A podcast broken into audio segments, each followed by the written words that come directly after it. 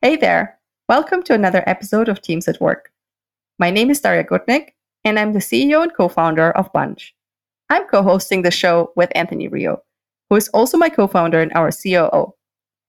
We are on a mission to help anyone become a great leader. And together with our team, we're building an AI leadership coach to achieve exactly that. This podcast is for a new generation of leaders. Every episode, we talk to an inspiring guest who is running a high performance team or a company to learn about their journey and what they do in their day to day to be an effective leader. So, no matter if you're leading a team already or simply interested in becoming more effective at work, you can build your leadership skills by investing as little as two minutes a day with our AI leadership coach. If you're curious, download it for free on the Apple App Store today by simply searching Bunch Leadership Coach. Your journey starts with a quick assessment of what kind of leader you are today, and then you will receive personalized daily leadership tips to help you grow faster into the leader you want to become tomorrow. Our guest in today's episode is Alan Wong, Director of Engineering at Calm. Alan has held positions at renowned companies like Intel, Microsoft, Zynga, Workday, and Sisense before she joined Calm. We talked to Alan about how important it is to lead through influence, not through authority, if you want to build happy, thriving, and diverse teams, and especially if you're leading people that are more senior than you. I personally found Alan's authenticity and vulnerability super inspiring. She shared with us how she struggled as a first time manager and even went back to being a senior engineer after her first attempt to give herself enough time to reflect on why she wants to be a manager. She knew she was ready when she understood that the reason she wants to go into management is to enable others to lead as well. She's one of the most inspiring tech leaders we have spoken to so far. So let's just jump right in. Hey, Ellen, good morning. It's so nice to have you here. Morning. Thanks for having me. So nice to meet you. Yes, we were super excited to have this convo because I was scouting on LeadDev's content pages actually, and I found a, I think, a blog post and a talk that you gave or a panel that you joined actually and you were speaking about strategies for influencing without authority. And that really caught my attention. So it's a bunch. We also believe that everyone can be a leader, and it's really not about formal authority necessarily, but influence and leadership is much, much wider and contextual than that. So I would love to hear what you meant by that actually, and which strategies are those exactly, and how do you use them day by day? It's funny you brought up the LeadDev panel. So uh, I remember like doing that panel was super interesting because there were like you know four or five leaders all at different companies all have you know slightly different philosophy and uh, philosophy and personalities. And and actually, one of the other panelists uh, disagree with me like during the panel,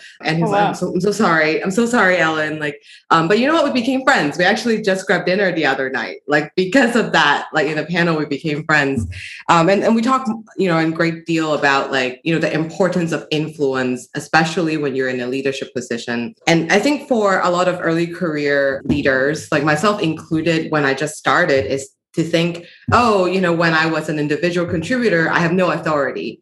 So as soon as I'm managing people, I have authority and I can just tell people what to do now. Yay. So, so easy. That is just so wrong, actually. As I found myself growing in leadership, um, managing larger and larger team, it's true. You have more people, you know, in your lead, in your care, but at the same time, your role on day to day, so much of it is about influencing other people that are not in your organization, um, perhaps other leaders who equally have strong opinions about how things should be done and might be slightly different from you. And even like with direct reports, now you're managing other leaders, which means they also have their opinions and you know you hire really smart people to do their best work and so of course you're not in a position to tell them and dictate what to do and so like I would say in my day to day, it's like rarely is is about authority. It's all about influencing. And I remember just talking to one of my engineering manager uh, on the team about this the other day. How do you have influence? Exactly. You know, that was my question. yeah. how, how, how do you especially if you're joining as a new leader, especially now in the remote world. And it is really challenging, right? Like when you have you know the rapport when you're like when you're in person in an office maybe you have casual conversation you build that organic trust. And now in the remote world when you first join like okay now i have these things that needs influence and where do i where do i go with this?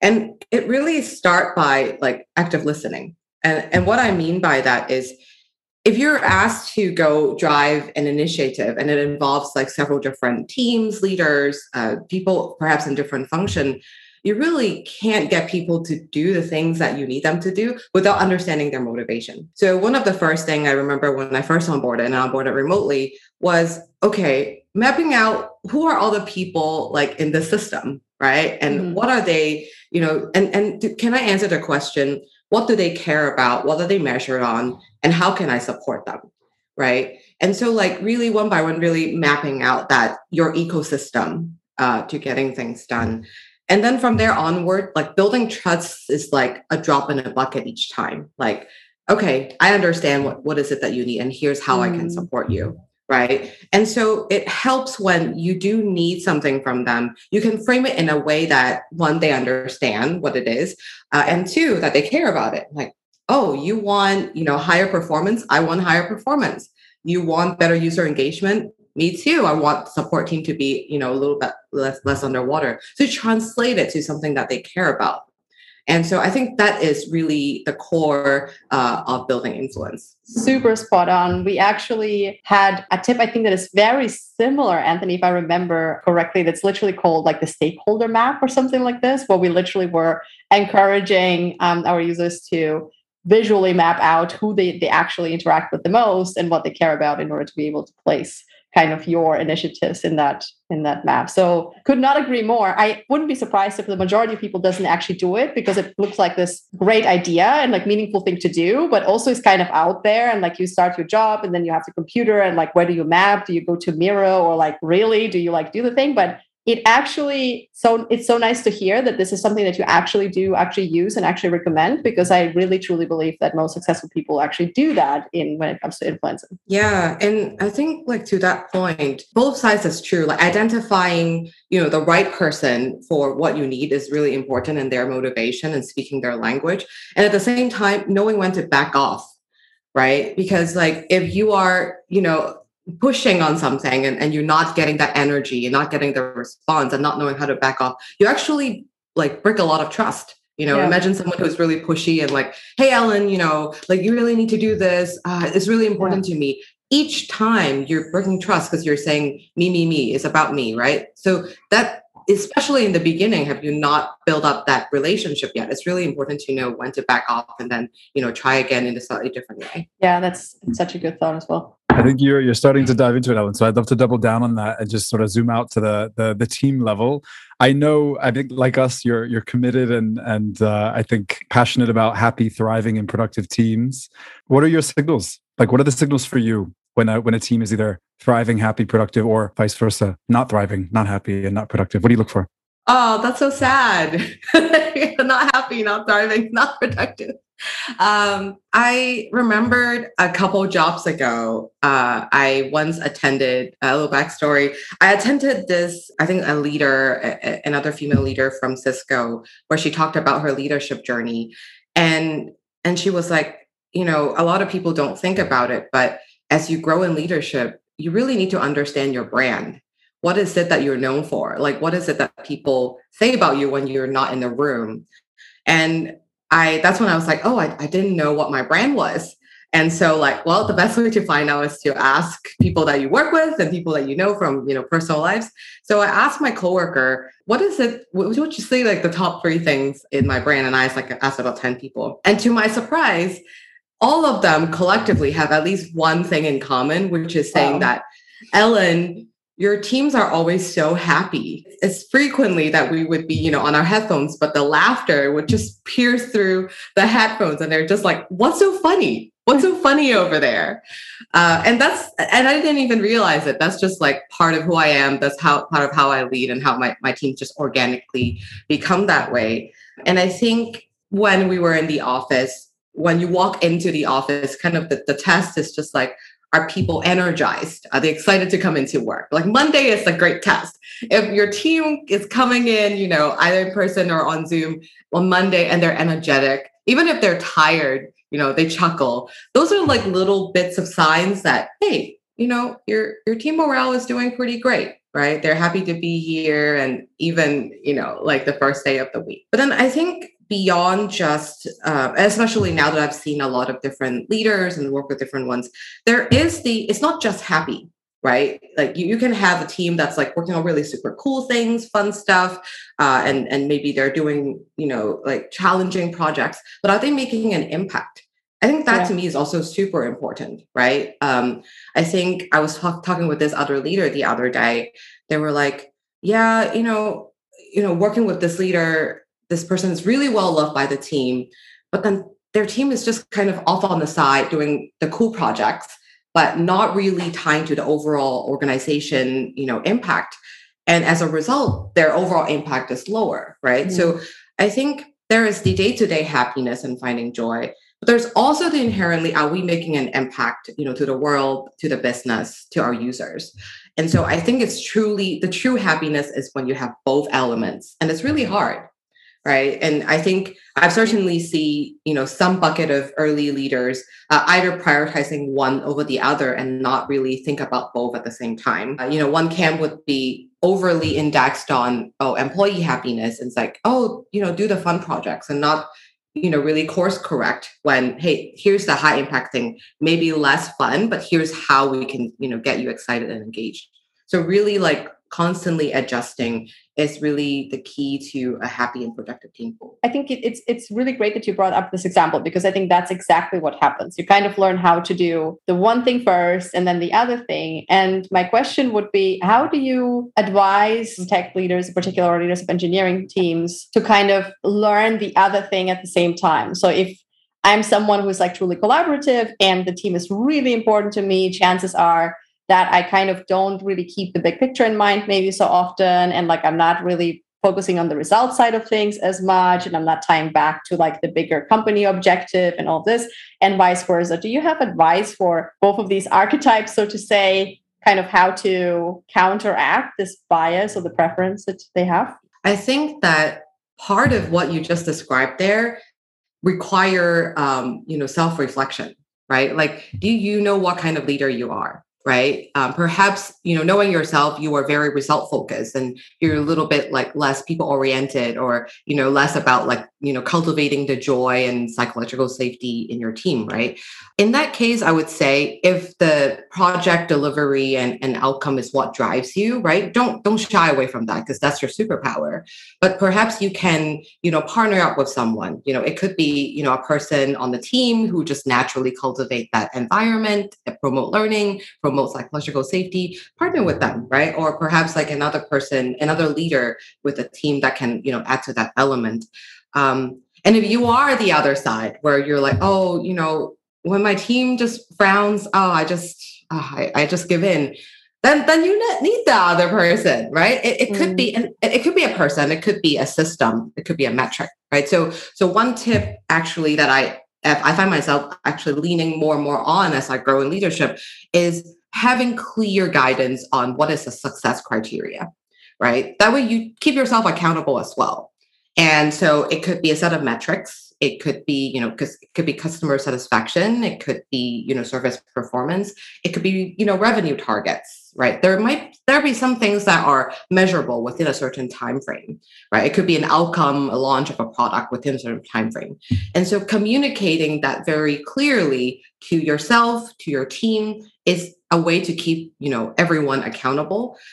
And it to my surprise like you know over and over again as i manage different kinds of teams people actually get more engaged when they're kept accountable. One of the uh, you know engineering manager that managed uh, prior first year in her career and she was like hey to keep the team accountable aren't i just being a hard ass? Like aren't i just like putting the whip on? And it wasn't until you know we did a 360 feedback loop where you know the reports you know submit like oh you know how can my manager you know support me even more?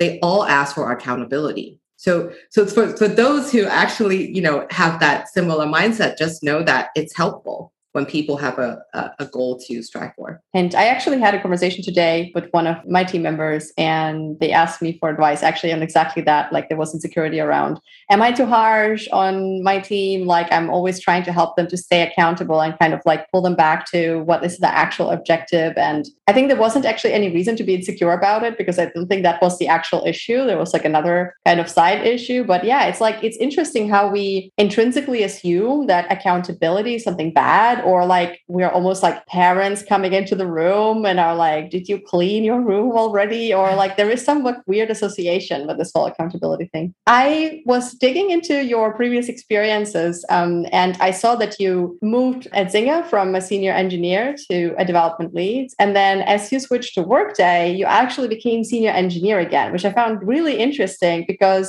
it doesn't happen very often that people are versatile enough to kind of go from like senior IC to then a manager to then senior IC and then a manager again. Could you share a little bit about that like episode and why did you decide to actually go to IC? When I was at Zynga, uh, I had a really supportive manager who I'm still, you know, a, a dear friend uh, to this day. And I remember I was one of the senior engineers on the team, and at some point, just I think naturally I, I like to drive collective outcome. I, I like to like support people around me, even if they're not my reports. And he was like, Ellen, you should be a manager. Um, and I remember fighting it at the time. you know, it's just like, why? I, I enjoy coding. Like I'm I'm still learning. Like at the time it was a mobile engineers. So I'm still learning Android. There's so much cool things to do. Why would you want to make me a manager? Uh, and at the time, his answer was, I mean, he's pretty cheeky. Uh, he was like, "Because you're older now, you know. Uh, just just step into leadership. Like, just do it, man. Why do I? Why you? why, why are you giving me a hard time? I'm trying to give you an opportunity. And so I'm like, oh, fine. It was like literally that was a one-on-one conversation that I reenacted just now. Uh, so I'm like, fine, I'll do it. But then like I I walked in and I was just making all the textbook mistake of the first-time managers. I was, you know, I was an Android engineer, and as I stepped into the role, I didn't give up any of my IC work. And in my mind, I was like, oh, I can do both. Nah, of course. Why not? Of course. Why not? I can do both. And so then, you know, I was that what it means is I was doing both jobs poorly, right? My IC work was delayed. And so I'm like, you know, I wasn't ever used to telling, you know, the the team that I'm delayed. And and that was the first time I kept telling like, oh no, my, my IC work kept getting delayed. And at the same time, the team wasn't very well supported, right? Because I was trying to code all the time and trying to block up that focus time. And it was also a very challenging environment for a first time manager. Um, this is where like the diversity aspect, right? I was the only female leader, like in a group of, I would say, organization of 60 people. I was one of 19 leads uh, slash manager on the team. And so I remember walking into this room. I mean, in my mind, I, I don't know. I just like to think of it as like a, a, almost like a funny thing. I walked in and I was like, men, men, men, men. Hmm. I'm like, this is funny. I'm like the only female here. What's going on? Like, uh, and so it, it was just like you know, a combination of things. I, I wasn't having a lot of fun, I would say. I learned a lot though. I learned a lot mm-hmm. about like what not to do uh, and and how to, you know, like balance different things and what worked and what didn't work. So I think that experience set me up for being a better manager the next time around when I was ready. So yeah, I definitely after that experience, I'm like, oh, being managers are just not for me. I'm gonna go back to be an IC. And when I went to Workday uh, as an IC, I actually observed that you know great leaders have just large impact on people's lives and well-being and, and happiness. And I'm just like, okay, I think I'm ready to go back into that now. And that's when I like fully took on the full management role. Such a beautiful story. Thank you. Thank you for sharing this. And then based on all that, Ellen, what would you uh, what do you think the biggest challenge for managers is today? I felt that being a first time manager itself it was hard enough because it, it was very hard for me. Uh, like learning to do, you know, one on ones, learning to, you know, pull away from the, you know, tried and true, like you know you know how to be a successful IC and you have that instant gratification of like checking in code and you see it in production also like all of that you have to pull away from that and relearn a set of skills and I, I think that in itself is challenging enough. And today we for for a lot of people they're still working in a remote world and I just find that really really hard right? Because a lot of trust building, a lot of rapport is like, you know, based on organic interaction. Mm-hmm. And when you're in a remote working situation, those don't just happen. You you kind of have to orchestrate it. And so like that's an extra like learning curve for especially new managers that are being managed for the first time in a remote world. I personally do think that like line manager, like first level manager have the toughest job right now, right? Because they they are on on you know on hook to deliver on projects. Like if you have like a deadline and and you know driving a bunch of people to deliver on an outcome, they're on on the hook for that. Mm-hmm. And at the same time, they're also taking care of their team, right? Because their team are also stressed out, uh, especially like those, their home environment may not be as as peaceful as this. Maybe there are like, you know, dogs and cats and, and, and children Kids running around. And, yeah. And, and, and like, you know, throwing all of that in and, and needing to make that connection and trust in a remote world. It's all just, it's just extra. And every little bit just adds on. And it's like, I, I think the advice to a lot of the managers on my team, especially first time managers, is just pace yourself, right? It's like you're going from instant gratification of IC work into something that is going to take longer to see results. So it's you know you, need to it's it's a it's a marathon not a sprint this is something i also remind myself of you need to kind of bake in some quick wins for yourself, right? If you aim for something super ambitious when you are a first time manager and you don't, you know, get that joy of achieving something till the end, you're going to burn out. So like really making sure that you bake in those quick wins, understanding switching into a management role that that instant gratification doesn't come as easily uh, and and learning to enjoy the impact as a leader i think those are all challenges especially today. We've had some really really really cool conversations with technical leaders over the last months on the podcast but also off the podcast. And i think one of the things that's really crystallized in my head is just how unique the engineering leadership mm-hmm. journey is and how how special it is um, one thing that I remember one guy said was just just how stark the contrast from going from it's not just general IC work to management work, but almost other disciplines have it a little bit easier because designers are talking to customers. There's this i guess easier transition. You're deploying more soft skills in your ic roles and then in management you can kind of slip into it a little bit more. Not saying it's easy by any means. How do you view this for engineers specifically and do you find that a lot of engineers require soft skill training or do you think they're ready? Like how are their soft skills when they first jump into management? How important is that to you? Because of my previous experience of rushing into management and just fall flat on my face and just bruises everywhere, and then go back to be an IC. Whenever someone who is you know, hopefully a strong IC, right? Like telling me, oh, they want to be, you know, switching into management. I'm always taking that extra step to to ask them the questions of like, you know, to kind of gauge are they ready or is it the right time, right? It doesn't mean like you are a manager and you're not like is this the right time? And often i would ask them the question you know what is the reason? What is the why behind wanting to go into management? And if their answer is just career progression i'm like hey you can progress as an individual contributor as well. That is not a reason right? That's not a good enough reason. So what is the reason? And for those that i find to be the most successful is because that you know become successful managers are that the reason is to support people, mm. right? And so often I would ask them, does it excite you more when you dig into really complex problems or figure out like you know a new architecture uh, or resolve a really difficult like technical issue or bug like does that give you energy or is it when you you know pull together a bunch of people and drive a collective outcome or you teach someone something new or you help someone you know achieve something that they weren't able to achieve before which one clearly sparked more joy, right? Mm-hmm. In a way. And if the answer is the first one, I'm like, let's find you more opportunities to do that. Mm-hmm. Right. Uh, and instead of you know just thinking that management is the only way to go i think knowing the why and knowing the timing is really important and second whenever possible what i try to do is to have them in an environment you know doing the job before officially transition them into an official manager. So most often that on my teams, a lead would already be managing project, driving collective outcome, perhaps having some casual one-on-ones with folks before I officially have people reporting to them. Because I want to see what they are like in that element, right? And and for them, it's also an easier transition. It's merely in a way a like job title change and a few reporting change instead of like the whole function change around them.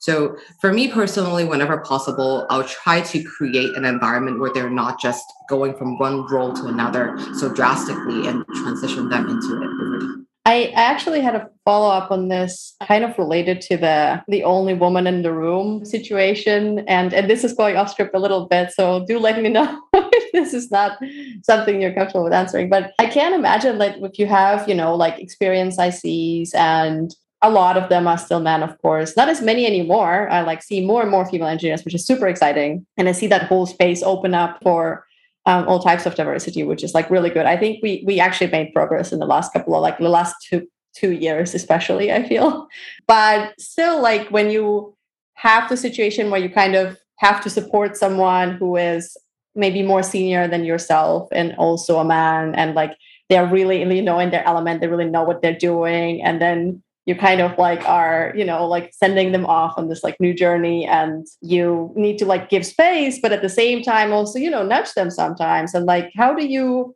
like what are the tools that you learned to lead maybe more senior people in their element but that are kind of new to your realm or your environment which is management? Like a couple years ago i i actually had that exact same situation and i find myself sweating a little bit right i had already been managing multiple teams and managing sort of like you know early career to like fresh graduates. And i remember suddenly coming into my team uh, was a prior cto a man someone actually much much older than me and also someone who is like you know loud and and like opinionated and it's not it's not super obvious that it would work out great. Like it wasn't that obvious that it would work out great.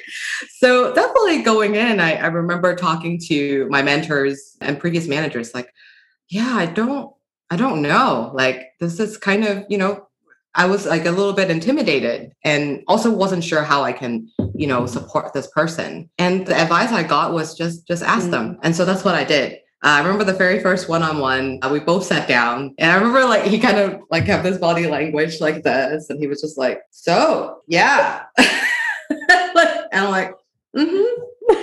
Yeah, we're working together now. It's like, I'm like, yeah, I mean, and then he was even like, you know, we don't this is this is him, like, we don't have to do this. We don't we don't have to do one-on-ones. You don't I don't need to talk about my feelings. I don't I don't need this, you know. I don't do feelings don't do feelings. Uh, you tell me what you need, I do them, and, and we're good, right? So that was that was the thing. And I'm like, okay, so so he he doesn't need what I normally provide for my other reports. But then so I asked him, okay, cool. Well, I've heard you have you have a great reputation about delivering. You've drive, you know, all these other projects before. So I'm super excited to have you on the team.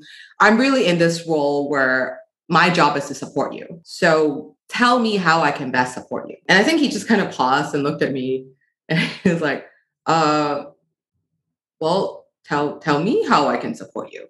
And that conversation just just started flowing, right? Because I'm nice. like, cool, we have the same common goal, which is to support each other.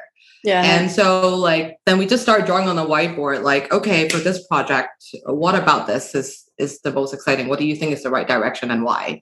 Right. Mm-hmm. And then we mm-hmm. we talk about the project, we talk about building a vision, we talk about like why we joined the company and and then it just flows. Every now and then in our one-on-ones, I will slip in a feeling, asking him how he's feeling. Uh, sometimes he would open up. Sometimes he's like, "We don't have to do that." I'm like, "Okay, like I respect that. We don't always need to do that, uh, but you know, it's it's I'm here if you need it." Um, and nice. yeah, it worked out great. And I still think, you know, uh, he wasn't my report the whole time I was in that company, but I still still think we had a great relationship, and I still get message from him every now and then. So that's a really really great showcase. I would say like a case study almost. Um, thank you so much. Maybe I'll jump in on the back of that. You know, looking forward, what are you still trying to grow in? What are you still what do you still find challenging? It wasn't like a, until a couple years ago i really dive into like what are my core values right? What what are the things that drives my behavior and and gets me motivated and then get out of bed every day? And one of the few things is actually growth. Like i care a lot about the growth of my team like my, my leaders like people in the organization and for myself as well. And i think that for you know many years leading you know to to this um, it was always about like career progression. Like, okay, if if I was a lead, you know, do I do I start managing or do I become, you know, uh, in a different path? Okay, when you're first level manager, then I start like managing leaders and perhaps it's around growing scope and impact but then like i think as you keep growing um, in your leadership journey the, the growth path is not as mapped out for you it's more about like figuring it out on your in a way on your own right? So every every week i actually you know with a group of other leaders we, we talk about this like how do we grow uh, in our career and what does grow really means? I think in i remember in my last job i i was like i want to grow i want to grow. And i remember my exec and my boss at the time said what do you mean by grow? That's actually when i started thinking like wait i can't just use the same formula as i had before right? Is the letter might have stopped. Like where, where what is the what is the next thing? And and maybe the next thing is not available or clearly available where you are. So i think part of the growth conversation is to figuring out like what is truly important to you. Mm-hmm. um, and so as i do some self discovery i think the two things that's important to me uh, one is actually quite aligned with you know why you all do this podcast which is like you know creating more like amazing leaders out there i think mm. and, and being you know a supportive uh, voice for them right? I think that's that's one one piece. Uh, thank you so uh, much. yes. Uh, and second is to like find joy in my work. You know sometimes we can be like in a rat race a bit where we're like okay do more do bigger better things. But do we enjoy it? Like because i think mm. It, it talks to sustainability right because it when I find joy in my work, I'm energized. I bring my best self um, to work, and I think most recently uh, I was reading this book called Flow, and and it really resonated with me. Um, the Chick Chick one, or yes, yeah, that one. Uh, and I remember the key takeaway, and it's like a sort of as a reminder for myself. I actually have a little call out in my, you know, like journal that, you know, just remember joy to to to have joy in your work in your day to day it's just that you're in a right kind of challenge right you're not mm-hmm. underwater mm-hmm. you're not like you know too under challenge so then you'd be bored so the right amount of challenge and allow yourself like focus time to go like accomplish these like increasing challenges um, as leaders especially as your scope grow it's so easy for your calendar to be just be full of back-to-back meetings yes. and then you're it's just a week go by and you're like, I'm exhausted. What happened? What happened? What what the, what did I do? we call it like the tractor mornings where like on Saturday morning, like how you wake up on Saturday morning is a very telling signal of how your week was. Because if you wake up like some tractor rolls over you and you're like, wow, I'm exhausted, then it's probably a sign of like that didn't really go well. There were too many meetings or like too much strain. Yeah and it's like and and especially if you're in a dynamic environment where things keeps changing right like your priorities could have shifted drastically even just from three months ago i remember thinking like you know that's that's usually the signal where i'm like okay i need to you know change something which is like i'm tired i can't quite articulate what i've accomplished in the week uh, and I, I can't quite articulate like oh, you know, what am I, what, what are the goals of the quarter and how have I meaningfully made progress in it, right? Because mm-hmm. it all needs to kind of tie back to a bigger picture of what it is that I'm, I'm trying to do. And I remember when I, and, and when I first joined an organization, it was like, okay, there's so many things. Like I'm just putting all the things in my bucket and just like trying to do all of them. And I forgot to hand them off. And so like over time, even though they're small and bits and pieces, it was really starting to drown my calendar and like not allowing me to focus on you know other kind of work or high impact work. And so like i remember there was one week where i just handed off like 10 things. I'm like okay here's 10 meetings. I don't actually need to be all of them. Like it becomes opportunity for other people and then i allowing me to focus on other things. And so i think it's so important to really understand like what is it that you're trying to accomplish? Make a mm-hmm. plan and then give yourself that focus time to actually work on it and not be split brain.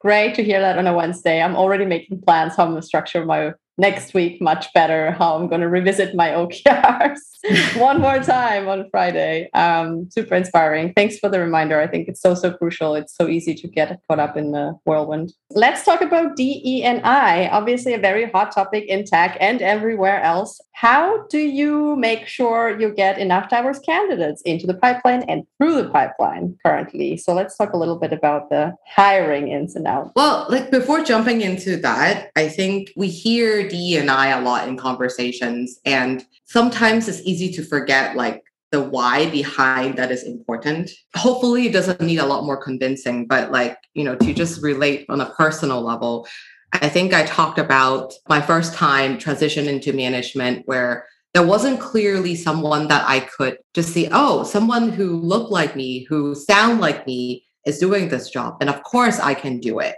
And it's very subtle, but like to me, I remember being in that environment.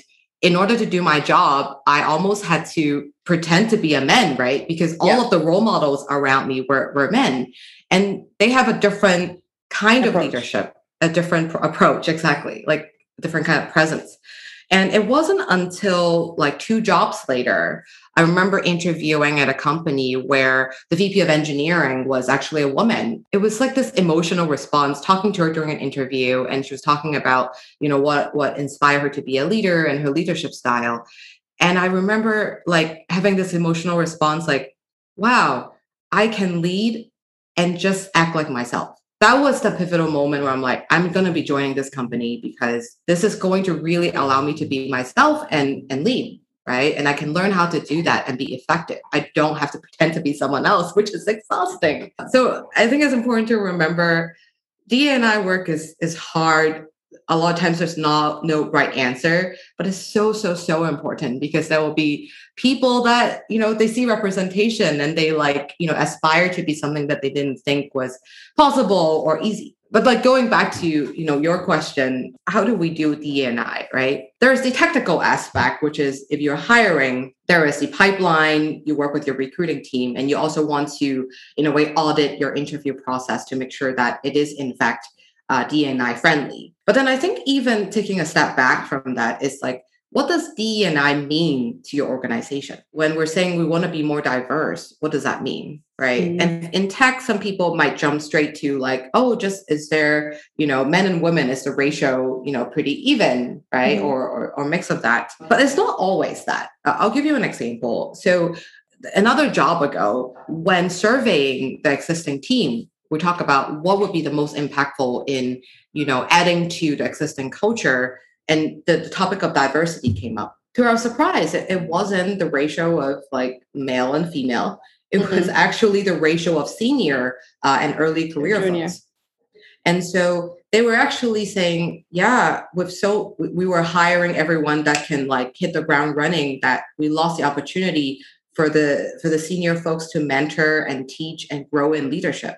Such a common so, problem, I think, in like scale up teams in particular. We get so many yeah. questions about this. Yeah. And so then as a result, based on that survey and really understanding, and and you know, not gonna lie, like at the time, there weren't that many females on the team either, but that wasn't the, the most prominent problem. Mm-hmm. And so we really focused on reshaping our interview loop to be a bit more early career friendly right mm-hmm. for example if your if your interview questions was like tell me about how you've scaled teams in the last five years that's clearly not really career friendly right uh, or if you require really deep understanding in architecture or scaling architecture yeah.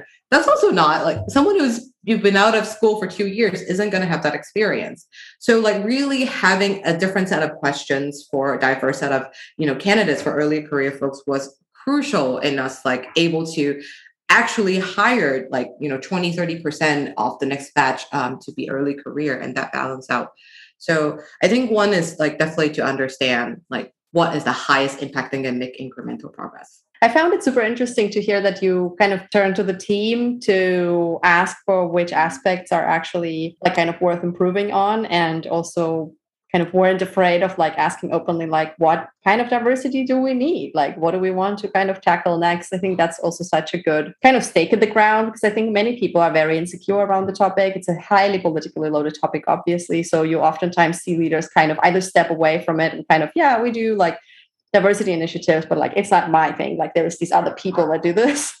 or like, oh my God, yeah, yeah, we have like super diverse friendly like um, hiring processes. This is how it goes. But like I think it's really difficult to allow yourself to kind of emotionally connect to the topic and kind of really open yourself up and ask because it requires asking questions like what do we get out of it? What type of diversity? How would that even go? Which like effects would it have? And things like that. And i think a lot of the thoughts you just shared are so great because they actually showcase that like human side the very like open curiosity side of things. Like don't be afraid to ask questions. Don't be afraid to ask questions to your team of like what aspect do we want to focus on? And yeah it's not written anywhere which you have to start with right? Like you can actually have impact yeah and and i would say you know not just dni there are certain topics where it's perhaps more controversial in some organization versus the other.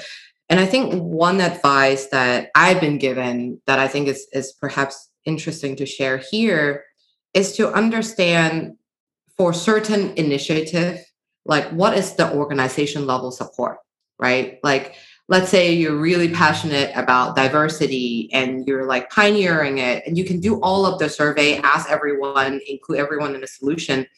If you're not in an organization that like truly supports that or has the bandwidth to even process that information, you're not going to be very successful.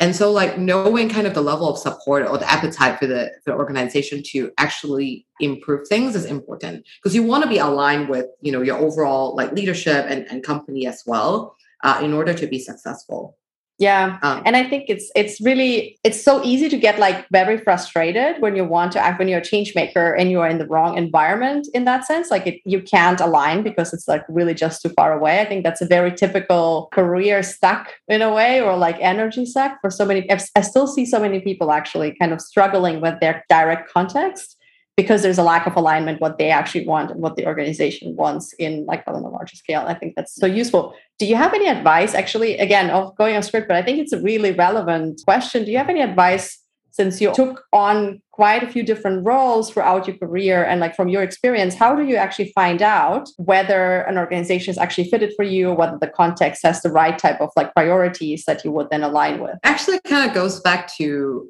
earlier when we talked about influence without authority right? So guess who you don't have authority over? Your your upper your upper management right? Like people you report to and and people who are senior to you. They absolutely you know it's, it's absolutely influence. There's there's no uh, authority whatsoever.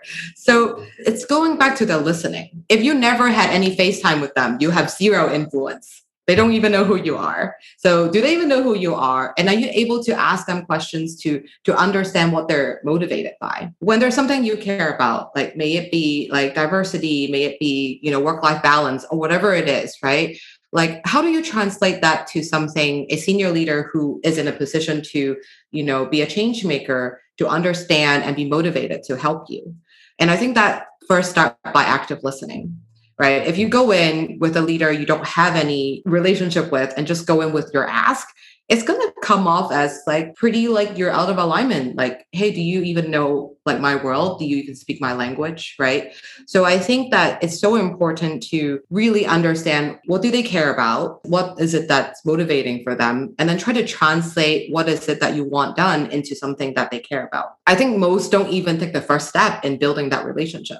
And so like you know if you're truly someone that wants to you know create change then start by first listening and understanding what is the overall uh, organization what do they care about? I hope i was active listening during all of that ellen because I, I, was taking a lot in and, and i think a lot of it will stick with me for a very long time. What else do you wish you perhaps knew earlier that you sort of found out maybe in the last couple positions or maybe even in the position you you're in now around some of these really really you know the, the really hard won learnings around organizational commitments and buy-in and understanding the space you're in just all of that stuff because this is like this is really great. It's, it's funny you said that like you know at what point of my career like did i learn a lot of these things? Because I think you know as you progress in, in different roles, you know, IC management or different industry, you pick up bits and pieces. But I feel like for me, it all kind of came together when I was at my last job where uh, I was part of an acquisition. So a lot of the learning actually came together, you know, the the thoughts around influence without authority, um, alignment with the overall organization, um, it really, you know, I experienced it for the first hand in that experience. So I was working at a I would a Series B startup. We were about like 120 people, and engineering team was a, about 30 people. And I remember like one day there was a meeting where everyone's like leadership only, and we're going to a room, and it was made to be known that okay, uh, a merger is happening. So another like slightly bigger, not a super big company, uh, is going to be merging, acquiring us. And then about a month later, uh, the head of engineering quit. So my my my boss, who I at the time, who I you know admire dearly and I learned a lot from, was just so happened to be leaving the organization and pursuing an, a different opportunity. And so around that like that moment and and like as as time evolved, like my, myself and the team uh, becoming the team to be integrating the product. So we were like in the trenches with the new leadership, figuring out what is the first product to deliver, uh, combined product. And that really put all the skills of influence without authority to its high gear, right? I absolutely have no zero influence and zero authority over a group of new, new people. Yeah. new people. And suddenly I'm in a room with like you know, they're the chief product officer, they're the VP of engineering that I'm meeting for the very first time, you know, convincing them like what is going to be the right approach um, as we, you know, merge and, and ship our combined product. And so, like, I think that was actually where I learned a lot of this. You can't go in, you know, with what you think the other people need to need to hear, right? It's like you kind of first need to listen.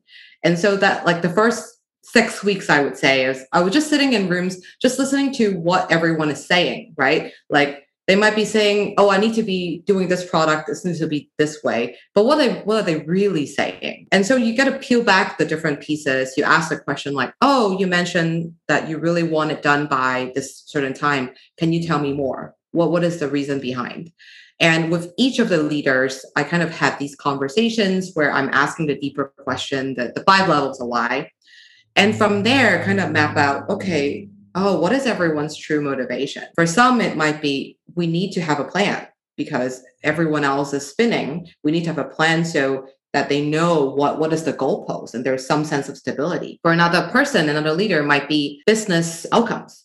We need to be shipping something by Q4 because that's the quarter where like a lot of companies are going to be using their budget and our highest sales quarter. For some other person might be they care about the job security, right? I want to in, insert my opinion here because I matter, right? So depending on who is the person that is like in a way in the conversation, like you really need to first understand why are they doing or saying what they're saying in order to push something forward. So with all of that, the proposal was something that in a way address a lot of people's key concerns. Not everything right because you can't please everyone but something that actually people can like react to and agree upon and that's when we can push forward. I would say another thing i also learned in that experience is that i wish i knew earlier is what matters most is fit. Having gone through an acquisition had a lot of fun really great team but over time as i started to you know continue to work there i realized it wasn't for me anymore and I think that I always, you know, having the growth mindset, I was always thinking, what am I not doing? Right. I was always like, what am I not doing that I could be doing to improve the situation? But ultimately, it came to fit. I see this over and over again. Someone who might be in a small startup and the startup grew, it's no longer for them, it's no longer the right fit. Or in this case, the company has changed. So the core like alignment, core values start to diverge from what I really care about and i was no longer you know in a place where it fits me and my growth. And so sometimes while it's important to you know always being part of the solution and and focus on what you can be doing to to change i think it's also important to take a step back and say oh is this still the right fit or am i actually you know in the wrong environment for pursuing the things i really care about? So yeah those those are the few things that like in in that one uh, role, I learned a lot and put piece all the learnings together. It's really impressive. I was just going to say, I think that the, the takeaway for me really is leadership comes from within is, I think, a, a, catchphrase in a way. But I think, Ellen, your for me, your philosophy is really resonating as look inside first, but um, more so than just that that sort of like almost superficial phrase.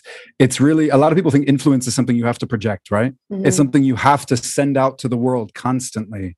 But I think everything, every every question we've asked, I think every almost every answer is um, take it in, find the stability within yourself yeah. first, and then you're actually going to naturally radiate the effects that you want. Obviously, not as simple as that, but um, that's really my takeaway. And I think that's an unbelievably healthy reminder, particularly for folks who are early on in just being promoted to management, feeling like they have to be the voice in every room, the decision maker in every decision, the yeah. the person you know doing all the things for all the people, for all the time, for all the for all the different reasons.